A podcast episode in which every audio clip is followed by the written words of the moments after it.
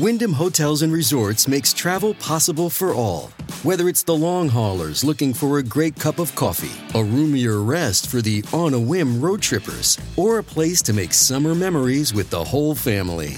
No matter who you are, where you're going, or why, with 24 trusted brands to choose from like La Quinta, Days Inn, and Super 8, your Wyndham is waiting. Get the lowest price at wyndhamhotels.com. Restrictions apply. Visit website for more details.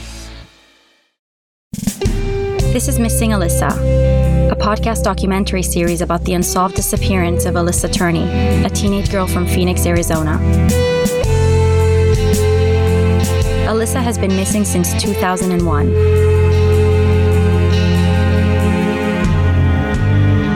Hi everyone, I'm Ottavia Zappala, and this is a bonus episode of Missing Alyssa. I really want to thank you all for the amazing support you've shown for this podcast. We've had 51,000 total downloads, which Raz and I didn't expect at all, especially for an indie podcast with no budget. I'm so grateful to those of you who have left a review in the different players. Please continue to do that because it really helps. And please, please, please share Missing Alyssa through your social media accounts, tell your friends. And if you like the Facebook page, that will guarantee that you'll be updated with any groundbreaking news on the case, should there be any. So, in this episode, I'm going to be playing the recording of a casual chat I had with Sarah Turney. We discussed things that we didn't get a chance to talk about in the original series. The focal point of the discussion is a conversation that Sarah had with her dad after he was released from prison. She did this very gutsy thing where she invited Michael to a Starbucks to chat and secretly recorded the conversation on her phone. And he does say some surprising and at times outrageous things. Unfortunately, I can't play the actual recording, but we'll definitely let you in on the highlights of what was said. This episode is really for those of you who want to know more details about the case. So here it is. We're just going to jump right into it. Enjoy. Yeah, before we get into um, the recording, you know, with your dad, what was what was like the aftermath of the podcast for you? You know, how did it change the way you feel about things and um, to me, it seems like you're more motivated now about finding a resolution than you were when I first met you. Yeah, no, I think it's definitely sparked something inside of me. It's it's um it's gotten me really excited about it, to be totally honest. I mean, mm-hmm. um, and lots of things are happening now, and um, people are coming out and talking to me and you've spoken to family members i haven't spoken to in you know a decade or so and i think that's great and yeah it, it's sparking all these uh, feelings and when you speak to me it makes me remember more things um, and it, it, helps piece everything together and it's always really wonderful to hear the story from an objective point of view um, that's kind of what i've been seeking when, when i speak to people about the story i always want to hear what they think of it um, because I feel in my position or anyone within the family, it can get really blurry and really messy with your emotions. So I love to hear it from somebody who, um, not that you don't care for me or my family, but it doesn't have that um, emotional connection to the story like that. It, right. It's nice to just hear the facts and mm-hmm. what people think of it. You know, w- while we were uh, talking, you know, before we published, there was a lot of speculation about whether there was going to be charges, whether, you know, what was going to happen. And then it, until the last moment, you kind of held hope and nothing happened. I did, yeah. Um, I really thought for sure he was going to be charged, and um, he thought the same thing. He couldn't believe that they just let him go. Um, yeah. I still think it's unbelievable. Um, I'm hoping something's in the works. Um, I think I forgot the second part of your question. I'm sorry. Oh no, there was no second no. part.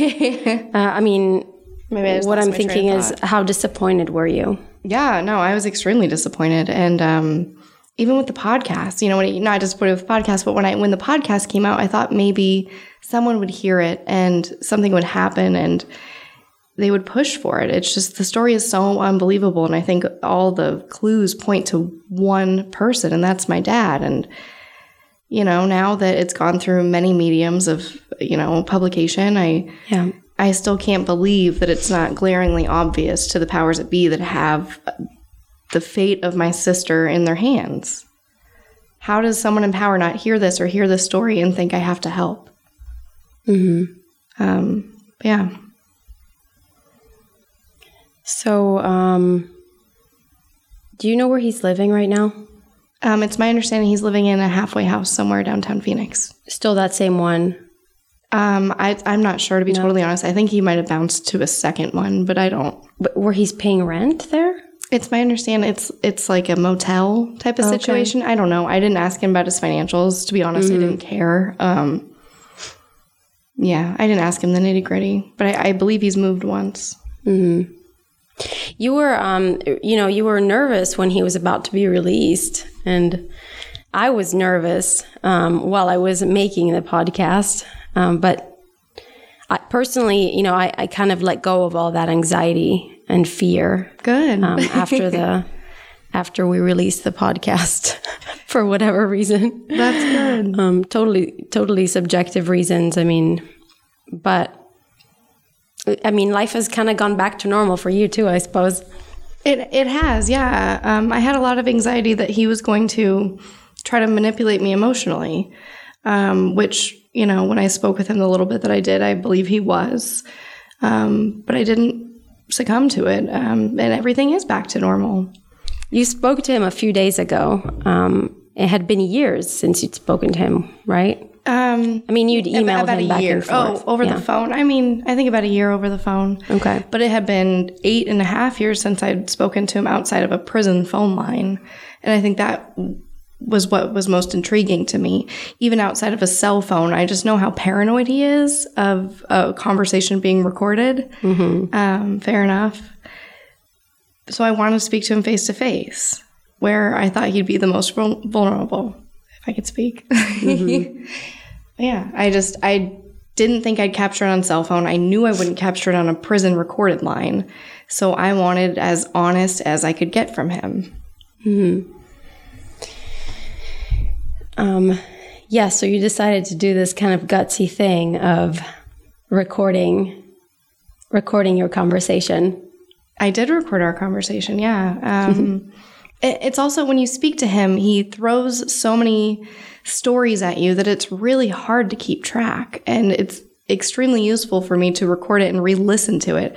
Even listening to it just two or three times, I would catch something new every single time um, because he trails off so much that it's hard when you're trying to think, you know, what are you going to say in your head? What do you want to ask him? And then he's telling an, a story that's not relevant, but maybe interesting. Um, so yeah, I had to record it and just keep track. And I also wanted to show my family, you know, this is this is what he says when we ask these questions. This is his answer. So I thought it was important. So I listened to it all, and I did notice that sometimes when he was kind of put up against the wall, you know, with um, where he, you know where he felt like he couldn't get out of a certain question, um, he would either laugh and then change the subject, or just um, answer something irrelevant and then change the subject. So it was interesting to see where those times occurred, like during particularly important topics of conversation, which I'll go through. This is why I wanted you to listen to it so you could super analyze it in a way that I couldn't. Right. So I'm going to ask you a quick question. You said that even he was surprised that he wasn't caught, or so why? What did he say? Like, how did he say that you realized that he was surprised? Um, he told me that he couldn't believe that the police had let him go. Um, no warrant, no hangups, no nothing. That's kind of the way he phrased it. And and he still kept it as if like I'm not to blame, but they are stupid for not finding enough evidence against me, even if I'm not to blame. It's like what, what was I'm trying to understand like what was his position when he said that? Was it more of like I'm lucky, or that, did you understand? What Um, I mean, I think he flip flops his position constantly, but um, what he really thinks, probably that he's lucky and that he's smart and that he got away with it, and he thinks it's funny. I think. One message I received, I, I got from that conversation was that he didn't say it like this, but um, it sounded like he was saying, "I'm not guilty because they didn't have enough evidence on me. Oh, exactly. They couldn't prove that I'm guilty." So there. Right. And I think he was extremely cocky. Um, and I, at one point, I asked him, I said, Why are you taunting me? Why are you speaking to me like this? I don't speak to you like this. Um, and it's just the whole time, he's just cocky. He thinks he got away with it. and he thinks it's funny and he thinks he can emotionally manipulate everyone around him to believing him. He said, I can't believe that my own children actually believe I would kill one of my own kids. I thought you guys knew I thought you guys knew me better than that. You guys have it all wrong. He did, yeah. He's just trying to emotionally manipulate. Mm-hmm. You know, look at the way I raised you. Didn't we have good times? And I try to explain to him there were good times and bad, and that's why it's so confusing. Um, because it wasn't all bad. But of course, this overshadows any type of Disneyland trip or staying up with me sick at night. This overshadows all of that, and I don't think he gets that. Right. Um, let's get into some of the contradictions. So, this past weekend, we met Detective Anderson, William Anderson, who was in charge of the investigation together with uh, Summershoe. And I had never met him before, and it was amazing because he he seems so passionate about the case, um, and he seems to remember every detail. And he talked to us for what like over an hour. Yeah something like two hours. And then i had gone upstairs and came back down and talked to him for another hour. So yeah. it was incredible. Yeah. Um, and you're right. He, he remembered probably more details than i did. Um, and i just tried to thank him and i apologized that i was a brat when i was a teenager and it was nice to meet him again as an adult and kind of hear that story again right um, it was really kind of him because he doesn't have to do that that's not part of his job. I know. And he said, he said, no, it's okay, Sarah. I understand. It's because uh, you're an adult now. He's not in your head anymore. One thing that he pointed out to us that you didn't know, maybe you, I get confused by the whole vehicle situation. As you know, I even made a mistake about it on the podcast. But um, Anderson told you that a, about a year after Alyssa disappeared, your dad bought a second vehicle that was the same as the vehicle he already had, and that they were both new vehicles, or maybe you can explain. I don't remember the details. Yeah, I mean, it was something to that effect. I remember he had one brand new GMC Sierra, it was white. Um, and I went down to the dealership. I was there when he bought it. They took a picture of us. We had it on a calendar on the wall for a year, so it was really memorable. Um, but I had no idea there was a second truck. Um, and I don't know which came first or which came second, to be totally honest with you. I mean, did he buy the first one before he sold the truck that he had Alyssa with? Because there was the green truck originally that he had sold pretty quickly after Alyssa was gone. So I'm wondering, did he have that white truck all along?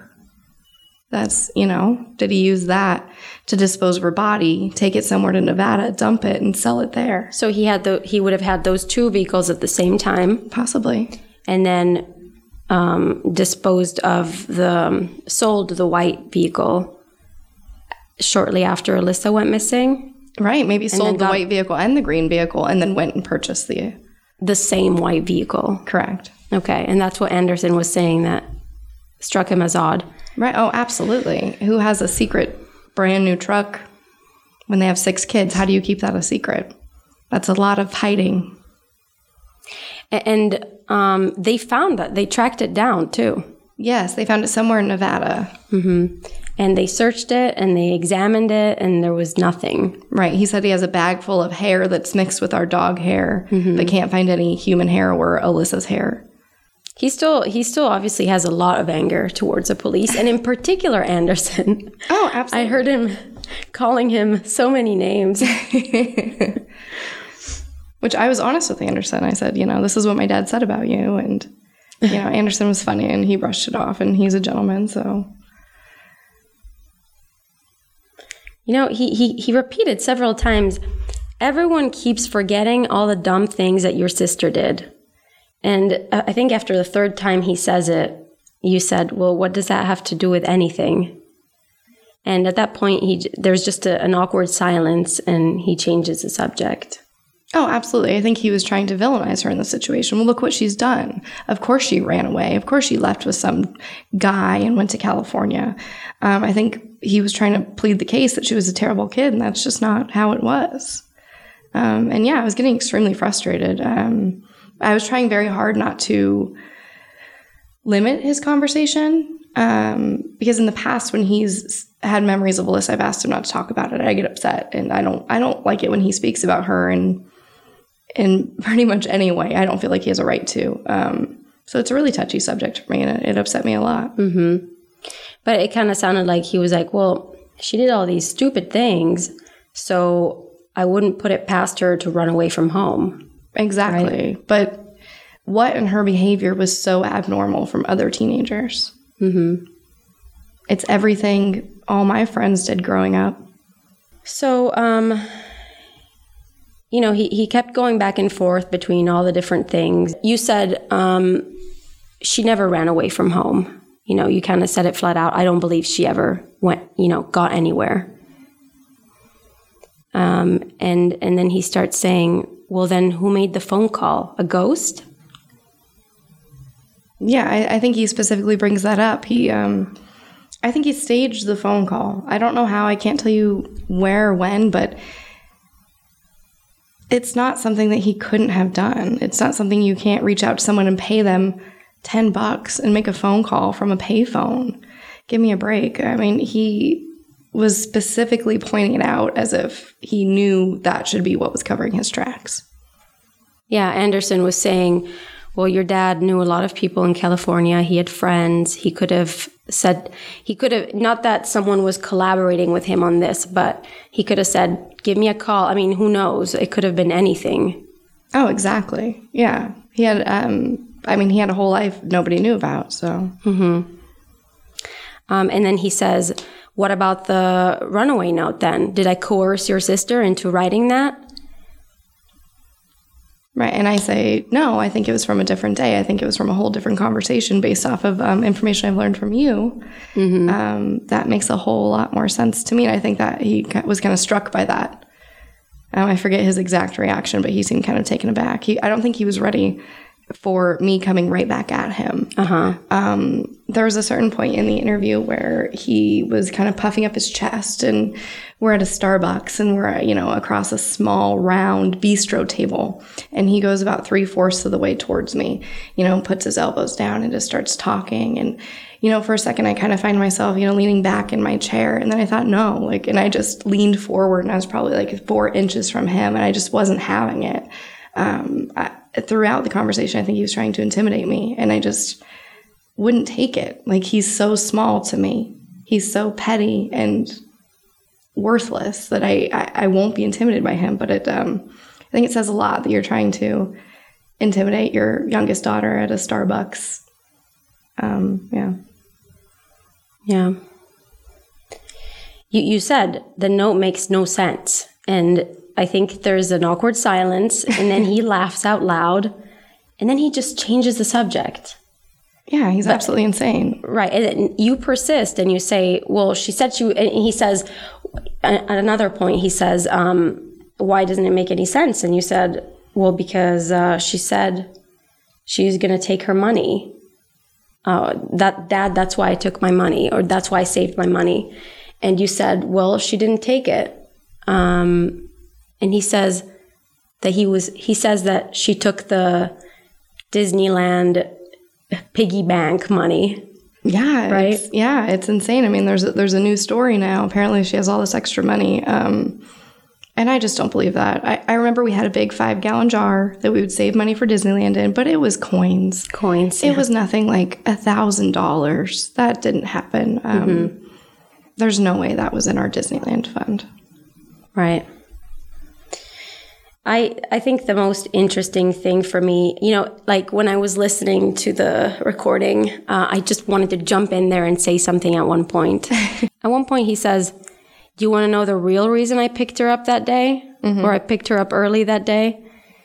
Because she was breaking up with John." She wanted to get with Mike, and Mike is the guy from the video recording that she's making out with him on the couch. Right. So, what I thought was odd about that was she wanted to break up with John. Okay. So, he asked her to pick her up early. She asked him to pick her up early. And, but wait, she had made up her mind that morning that she was running away from home. Oh, you're so right. that doesn't make any sense, does it? That was my opportunity. No, that makes zero sense because nothing he says is true. The same thing with popping her head in and saying, bye, I'll see you later. To break up with you, that's usually not the way that goes down. But he says John was lying about that, maybe. Oh, right. of course. Everyone else is lying. Yeah, so I really wanted to chime in at that moment and be like, wait a second, I just found this inconsistency. Oh, yeah. She decided to to run away from home that morning, yet she was wanting to avoid this guy. So dad picked me up. You know, the runaway plan just goes out the window. Not to mention, if she was running away, um, she would have avoided him anyway. So Absolutely. Yeah. Yeah. He's insane. Um, so you know he's saying this is the truth. This is what i you know this is what happened.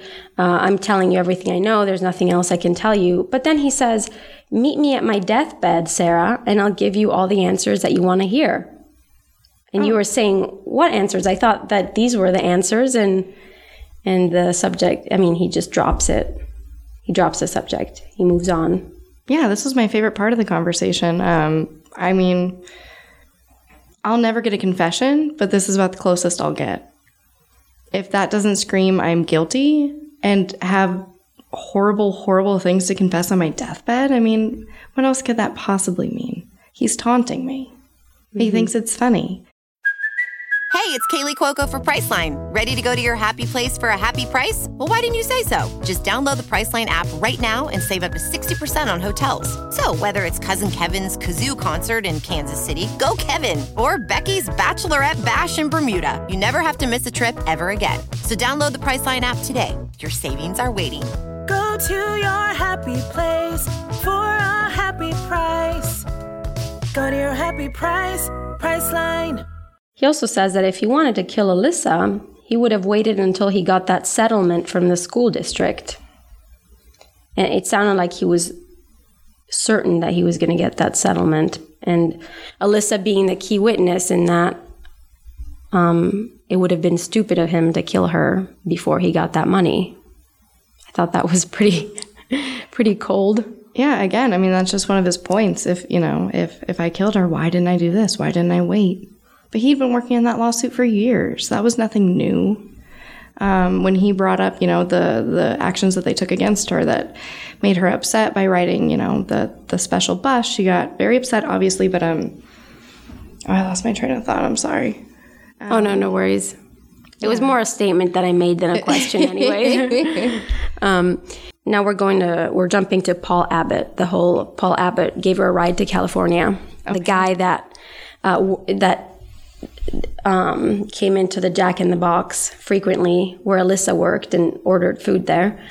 That he says um, was flirting with Alyssa, was hitting on Alyssa, um, and probably gave her a ride to California. So he told you again that Black Box Communications, you know, the company where um, Paul Abbott worked, told him on the phone that he was a pervert, that he would hit on girls, and that he got fired for that. But the records I read show that it's actually him who was telling that to the receptionist, or um, I mean, or or at least I don't remember exactly, but at least there there's no such record of the receptionist telling him that. Um, so it's that that's so interesting. I, I keep seeing this pattern of feeding people information and then planting it in their minds, and then and then going on as if, oh yes, you know, he he's a pervert. He hit on girls. They told me that, and just kind of turning the whole situation around. Oh, absolutely. That was another point where I kind of wanted to chime into your conversation and be like, they never told you that. You said that. You know, including that Chris Ridenauer. Is that how you say his name? I believe so. Yeah. Yeah. Um, you know, he never said that Paul was flirting with Alyssa. He told Paul, he told Chris that Paul and Alyssa were flirting. So Right. it's just this whole manipulation. Oh, absolutely. He just tries to plant these things in your head to help his story or make you feel bad for him or whatever fits his agenda at the time.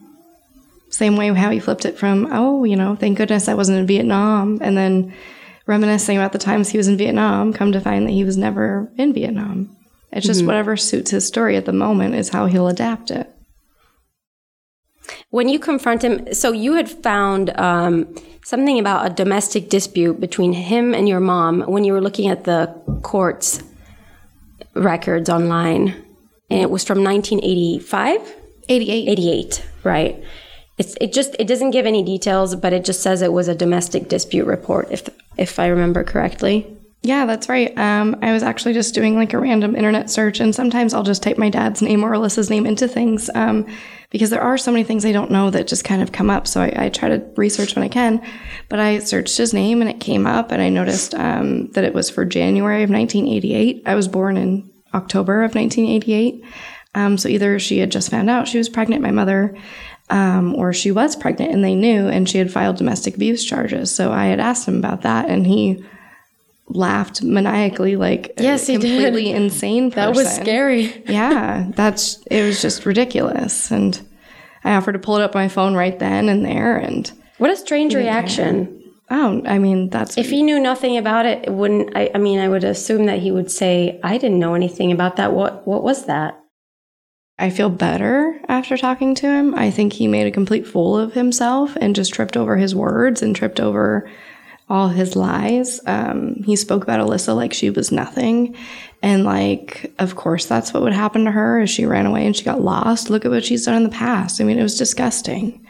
Um, he was aggressive and arrogant and tried to intimidate me. And um, I hope he heard some of the things that I said and somewhere in the back of his mind, he realizes who he really is and how evil and disgusting he is. Because mm-hmm. I'm not sure he knows. I still think he thinks he's um, like a hero and like this underdog that has just been misunderstood his whole life and nobody understands how hard it's been for him and he didn't do anything he didn't plant the bomb or he didn't you know he didn't make the bombs they were planted and you know his poor stepdaughter's missing and look at his wife that died and you know he tries to play off this whole sad story and i just won't have it yeah, so you didn't feel manipulated at all. No, as the conversation went on, I felt stronger and stronger because mm-hmm. I was just laughing at his tactics. Like, you're almost 70 years old, you walk here with a cane, you're trying to intimidate me. It's ridiculous.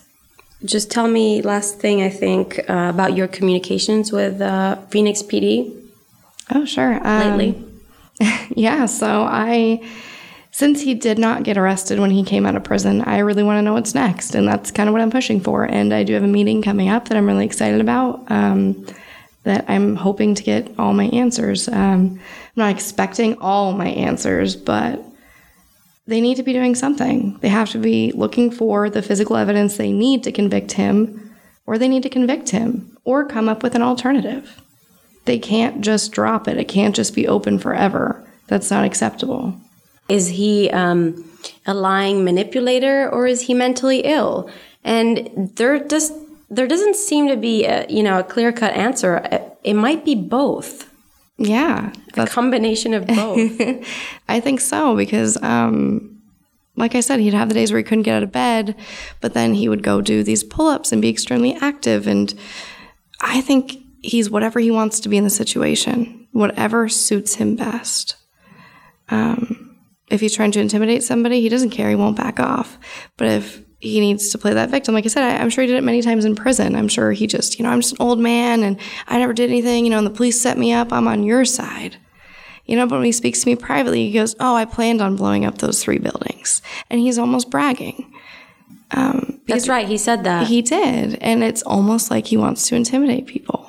Well, he does want to intimidate people. Um, but it's whatever suits him best when he goes, if he ever speaks to the police, it will be one of two reactions. It will be what Anderson said, which is, you know, yelling profanities and I'm not going to talk to you guys and you won't get my story out of me. Or it'll be, poor me, look at me. This is what happened. No, my daughter's gone. She's missing. You know, it's my fault. I drove her away. It, it'll be whatever suits him in the moment. Yeah. And yet there's no there's no doubt that he's mentally ill. Yes, but not to the point where he shouldn't be held accountable. I want to make that clear. Yeah. I want to make that Definitely really clear. not to the point where he doesn't know the truth of what happened that day. Exactly. Yeah. So if you try to think, and especially with all the information you learned over the years, if you try to think what was his motive, do you have an idea of why would he do it? Oh yeah, he wanted to keep Alyssa quiet. Um, he thought it was all going to come to light with the sexual abuse, and um, God knows what else he's done to her over the years. But he absolutely wanted to keep her quiet. She was already telling people, you know, that's what we know now. Um, I would love to know how, when those were reported in line to when she went missing. I wonder how close those were. Though I know it was over the years she had reported it. Um, but in short, it, she had to get rid of the witness. Yeah. Definitely, she had been telling people more and more in the year before she disappeared. Right. I think he was slowly losing control of her. Um, and especially when she's going to be 18, you can't control that anymore. Not a bit. Um, yeah, I think her behavior slowly progressed throughout the years, but that's a teenager. You slowly taste that freedom and you want more and more and you push the limits. That's every kid, that's every teenager. Um, and I think he was really afraid of that. People were going to start listening to her and start believing her. And especially when she went over the age of 18 and kept saying it, I think it would just, it would just come to light. And it's one kid versus losing the rest of your kids. Because at that point, um, she wouldn't have anything. She wouldn't have anything to lose or to fear because you know she would have moved out. She would be independent, so she would have been more free to say what happened. Oh, exactly. He would have no control over her life. Right. Um, legally, I mean, personally, he would have nothing to do with her. Um, but if she's still 17 and he still has custody, what can she do? She can run away and then the cops will bring her back home to him. She doesn't have a choice. Do you think that it could be that actually he was like in love with her and jealous and, and he just lost it? Or do you think it was literally just like, just being, I'll just use the word an asshole? I think it's completely possible um, with the way he continues to speak about the love for my mother and, and the obsession. Like I said, um, he's seeing her ghost. And when I um, when I graduated from college, my dad said to me, um, "Well, that's great, but your mom came by and told me that she's just really disappointed that you didn't graduate high school." So he is obsessed with my mother to this day, and she died gosh, what, 20 something years ago, 25 years ago now. Um, so I think he could have been completely in love with Alyssa. Um, when we were growing up, I was always really jealous that she looked more like my mom and I had always looked more like my dad. And everyone in the family had said that. My dad had said it many times oh, Alyssa looks so much like her mother. Um, and I think those two could completely be connected. I think he was obsessed. Gross. Yeah. well, and again, and he kept saying, "Well, I didn't do anything to you. She she would have done something if I did something to you." And I say, "Yeah, but you didn't, and that's why she didn't do something." Mm-hmm. It's again, he's like setting up points to defend himself when it's it, it just doesn't work that way. Right. Yeah, and she said he says, uh, Alyssa, you know, you knew her. She wouldn't have put up with that. No, and that's exactly why he had to get rid of her, right? Because she wouldn't put up with that. Because she was telling people.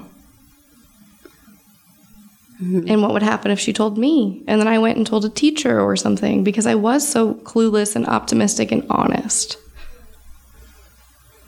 Yeah. By the way, did he listen to the podcast? Does he even know about it? Or did, did you even ask him? Um, I, I didn't ask him if he listened to it because I know he didn't. I, I tried to explain what a podcast was to him. I said um, it's a radio program you listen to over the internet. Was the best way I could um, explain it to him. But no, he hasn't listened to it. So he to wasn't it. even aware before you talked to him. he uh, when I brought it up, he goes, "Oh, is that the lady that sent me the letter in prison?" And I said, "Yeah, yeah, that's her." Um, and he goes, "Oh, I don't know. It's just the same shit. It's just 2020 over again." And I was like, "No, it's totally different. It's it's completely different." Um, and at one point, we were talking on the phone, and I told him, I said, "If you want to know what I really think, listen to that podcast. There's five hours or whatever of of me and them speaking about it, and I'm very honest." Um, but I don't think he'll listen to it. I think it's it, it's too harsh of a reality for him. He doesn't want to hear it. To him, it's all lies. What does he say? Rumors, innuendos, and lies. Mm-hmm. I hate it so much when he says that. So many points during the interview, I wanted to be so bratty and just yell at him and tell him to shut up. And But you're very respectful, actually. I try. Well, I just, yeah, I had to. Um, I don't even. I don't know how I did it. I don't know. I thought for sure I'd be so catty with him, but I didn't. I, I just didn't think that'd be effective. He wouldn't respond to that. Um, what I thought was so funny was the lethal injection comment. Oh.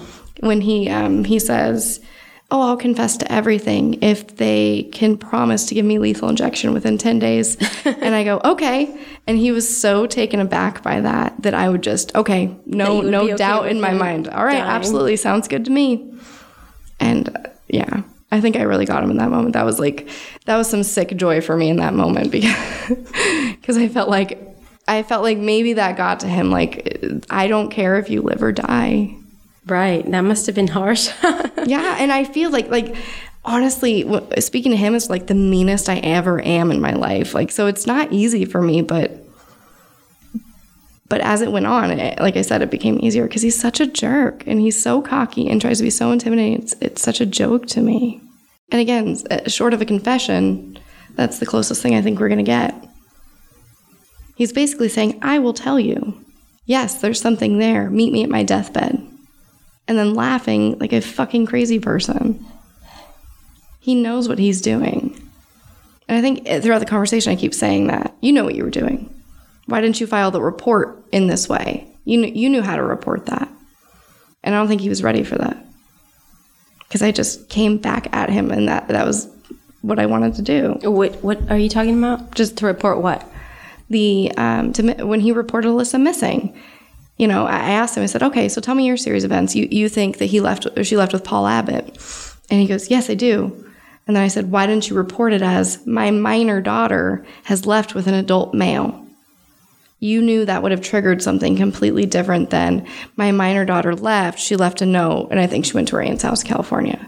Those are two totally different reports, and they're going to elicit two totally different responses from the police department. And these are things he knows. But in the conversation, he goes back and forth between, you know, I've seen these things and I've been a cop to, I don't know, I haven't been a cop in 40 years at one point, he mm-hmm. says. So again, it, it's whatever suits him for the conversation. Right. Yeah.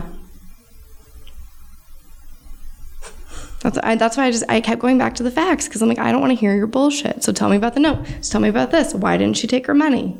It, I, I just tried to keep him back on track because I don't want to hear about. At one point, he goes, "You know, I broke in 1992," and I said, "We don't need to go back that far." and he laughs and he's like, "The, the hell we don't." No, he said he said yes, we do because it all you know it's relevant, and and you and you're like no, it's not relevant, and he and he uh he says oh it's not, huh? Okay. because of and I think that's his sad way of trying to tie it back to the union. Well, it is because in the union this happened, and then um, one of my favorite moments he was on. I was on the phone with him. I was trying to schedule this quick meeting, and he ended up talking to me for an hour, and I didn't record it because I didn't think about it. Um, but at a certain point, he when he's telling me, "Oh, I, I yeah, I was going to blow up those three buildings." And I said, "Oh, well, you know, that's that's funny because if you listen to the podcast, I tell them I don't think you were going to do it. So I guess I think more of you than I probably should."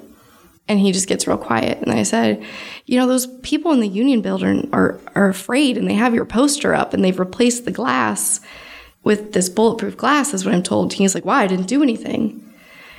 Because you were planning on it. And he laughs. And I tell him, like, that's not funny. People are scared. And he just doesn't care.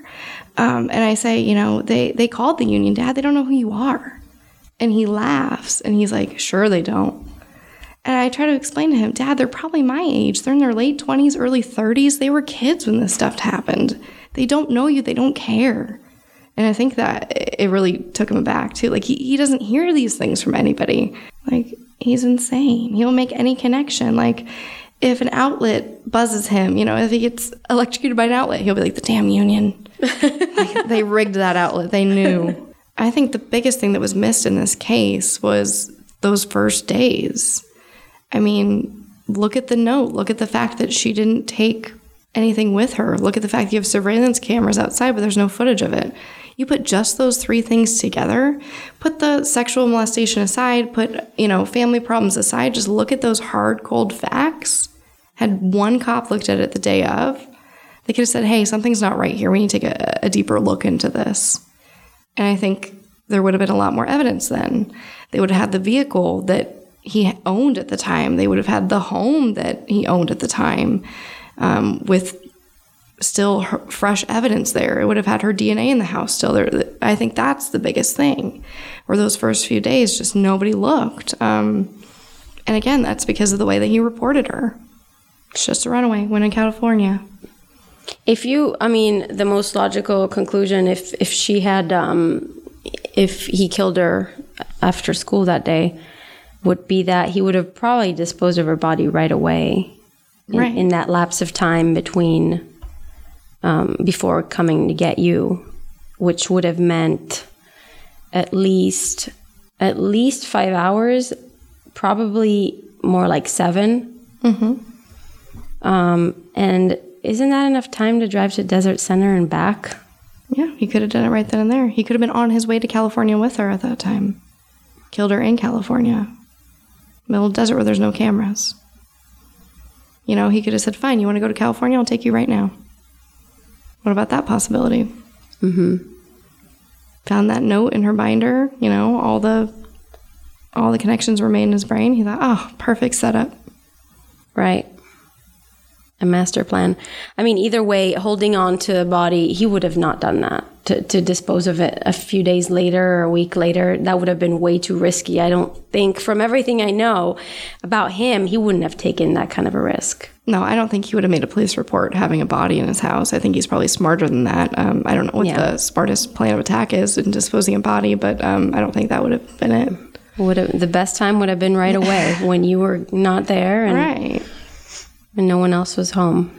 Well, and I, I you know, it's it's a small thing, but I um, remember I, I told you, you know, I was at my friend's house smoking cigarettes, and um, at the end we sprayed ourselves with all this perfume, right? Because we're 13 and we're 12, we don't know how to cover up cigarettes, so we're spraying like 12 bottles of perfume on ourselves. And I thought for sure he was gonna know, and that was the one thing he, you know, he wasn't strict on me on very issues. It's very small things that he would kind of get picky about, and you know, smoking cigarettes was one of them. That's how my mother died. Um, and I thought for sure he was going to catch me. I mean, I smelled like cigarettes and a, a gallon of perfume, and he didn't say anything. You know, and if she was just not answering, like that's a topic you probably would harp on for your 12 year old smoking cigarettes. Right. You're not going to be like, well, she's not answering, you know, my 17 year old's not answering her cell phone. I've been away from the home for 30 minutes, according to him, or whatever. Um, so He was so distraught that he didn't even notice. Exactly. He was so entwined cigarettes. in his plan that didn't matter to him. I mean, it's small, but it's just something. I No, it's about. very interesting, actually. The whole time growing up, he said, "You girls would never let me have a wife. I'd run them off." This whole time growing up, I'm like, "Give me a stepmom. I would love that." But if you're molesting your daughter, you can't really have a girlfriend that's involved with your kids, right? Because he mm-hmm. learned that lesson from Miss Boardman. Um, sorry, she was a teacher. That's why I call her Miss Yeah, yeah. Boardman. Um, she, yeah, she was my sister's teacher.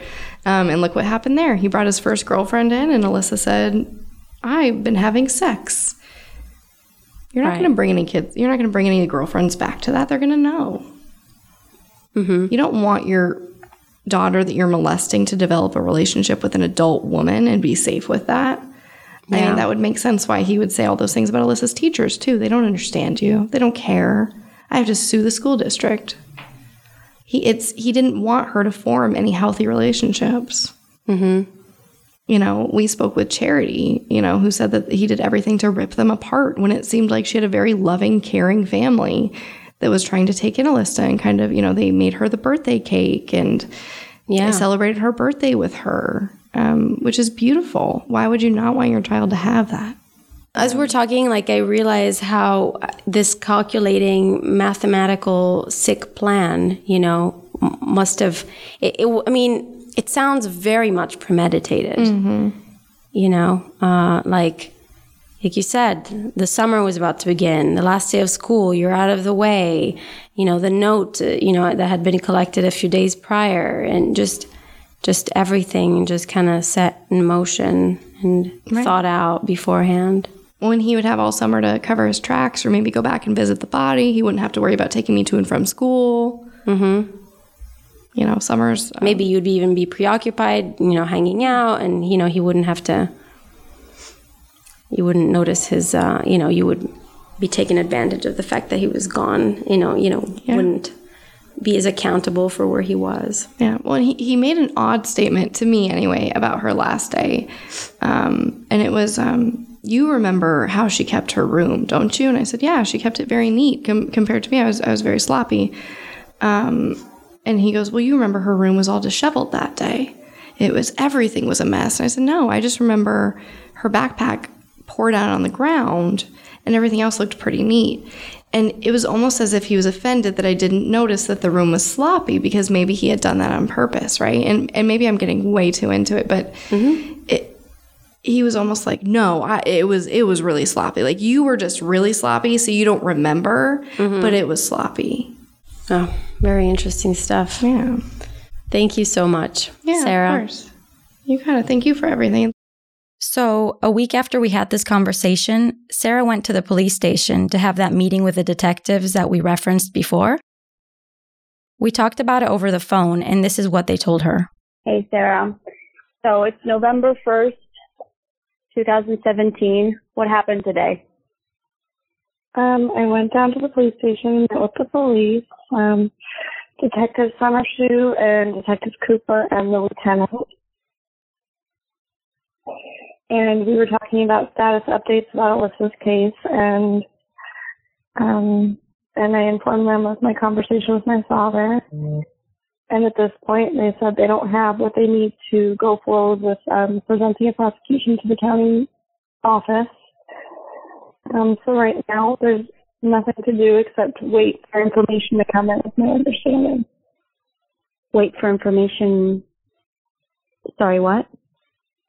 Um, it's my understanding the only thing left to do is to wait for information to come in, for some type of witness, some type of evidence, or something to come in to make it a little more concrete. that so many things wouldn't make it to court. All the circumstantial evidence, um, well, a lot of it, a lot of the story would be cut. And so what they would have left to take to court wouldn't be enough. Okay. So, um, how are you feeling about that? I mean, I'm obviously very disappointed. Um, I tried to come up with solutions. I said, is, you know, is there an area that you'd like to search for a body? And they, you know, said no, there's no specific area that they can search for. Um, you know, I offered, can I, can I raise funds for anything? Is there, is there any way I can help? And they just said no. Asked, you know, um, is there an office I can advocate to? They said no. Um, but the lieutenant suggested starting a silent witness campaign. And how are people going to know about that? Right. I don't know. I mean, I wonder how they're planning on advertising that. Right. I feel like that was just kind of their solution to, well, we can't prosecute and there's nothing. It's not that they're not, it's not that they're doing nothing, but it's that they're waiting. And, you know, I said, I said, well, he's going to die soon. He's almost 70 years old. I said, if you wait to prosecute, he's going to die before we can see justice. You know, and Detective Summershoe reiterated that that's not what he wants, and he's worked on this case for a long time. He's been very dedicated. Um, to which I, um, you know, I uh, thanked him for, and that basically they were saying sorry, but there's nothing they can do at this point. hmm So I think the silent witness thing was kind of their way of saying, oh, well, here, we'll give you this. Yeah, like something. Right. Yeah. Yeah, it's kind of what we expected, right? But it's disappointing anyway. Right. No, I didn't have high hopes going into that meeting. I said, I just can't believe that he can get away with this. I said, he's gonna, he will be on the streets. He is on the streets. He will hurt someone again.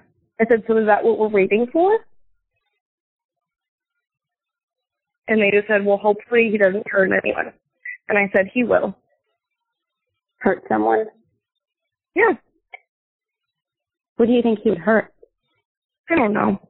I don't know what's going through his mind, but from other stories I've seen and read, when the killers get away, they end up taunting, doing something else, trying to almost trying to get caught again. Well, So I just fear that he serial killers. That's serial killers. However, and your dad is obviously not a serial killer. However, um, it, because of his pattern of behavior, I believe that he um, he's incapable of just staying put and, and laying low. I mean, if anything, you know, the 30 years of you know, his life that we know, we all know about now, um, like show that he's just incapable of, um, just being at peace because he's not at peace with himself. And, um, you know, he just, he always draws attention to himself one way or another or plots something violent, um, or fights someone. So he, Oh yeah. he might, he might end up doing something illegal again. Yeah. And then that could be something that gets him in trouble. I just don't want anybody else to get hurt. Right. So actually, after the missing in Arizona day, I sent I don't know 25 emails to everybody and anyone I thought would listen. Yeah. Um, just trying to get more media exposure, and yeah, I mean that's that's what they said too. They said I said what can I do, and they said you're doing it, getting the word out there and whatnot. But well, and he said that um I he you know he can't give legal advice, but he's pretty sure I wouldn't have a claim for a civil suit because I'm not a parent. And that the only person that could do that is Steven Strom. Mm, Um, okay, no, I don't think that's correct at all. You were the sister. no. Like if anybody has pain and suffering, is it not me? Um, I played I played the clip for them of my dad um saying the the deathbed thing and again they're like, Yeah, that's that's good information, like literally crying in their offices. No, I believe it. Well, just when they got to the point where it's like, well, that's it, there's nothing. You know, I started, you know, I started picking up on, okay, well then, this will just be open unless a miracle happens. Yeah. Well, there is still hope. If you made it this far, thanks for listening. In the next episode, I'll be talking with Charity Thompson. Charity was one of Alyssa's closest friends, and she has some very interesting insight into Alyssa's life. I had not spoken to her before because she was a little scared to come forward, which I completely understand. Please take a minute to review, share, and like the Facebook page. Thanks so much.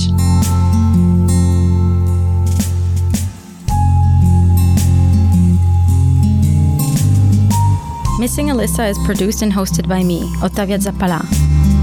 Audio editing and production help by Raz Yalov. Our original music was created by Michael Fornwalt, and the artwork was done by Michelle Reyes.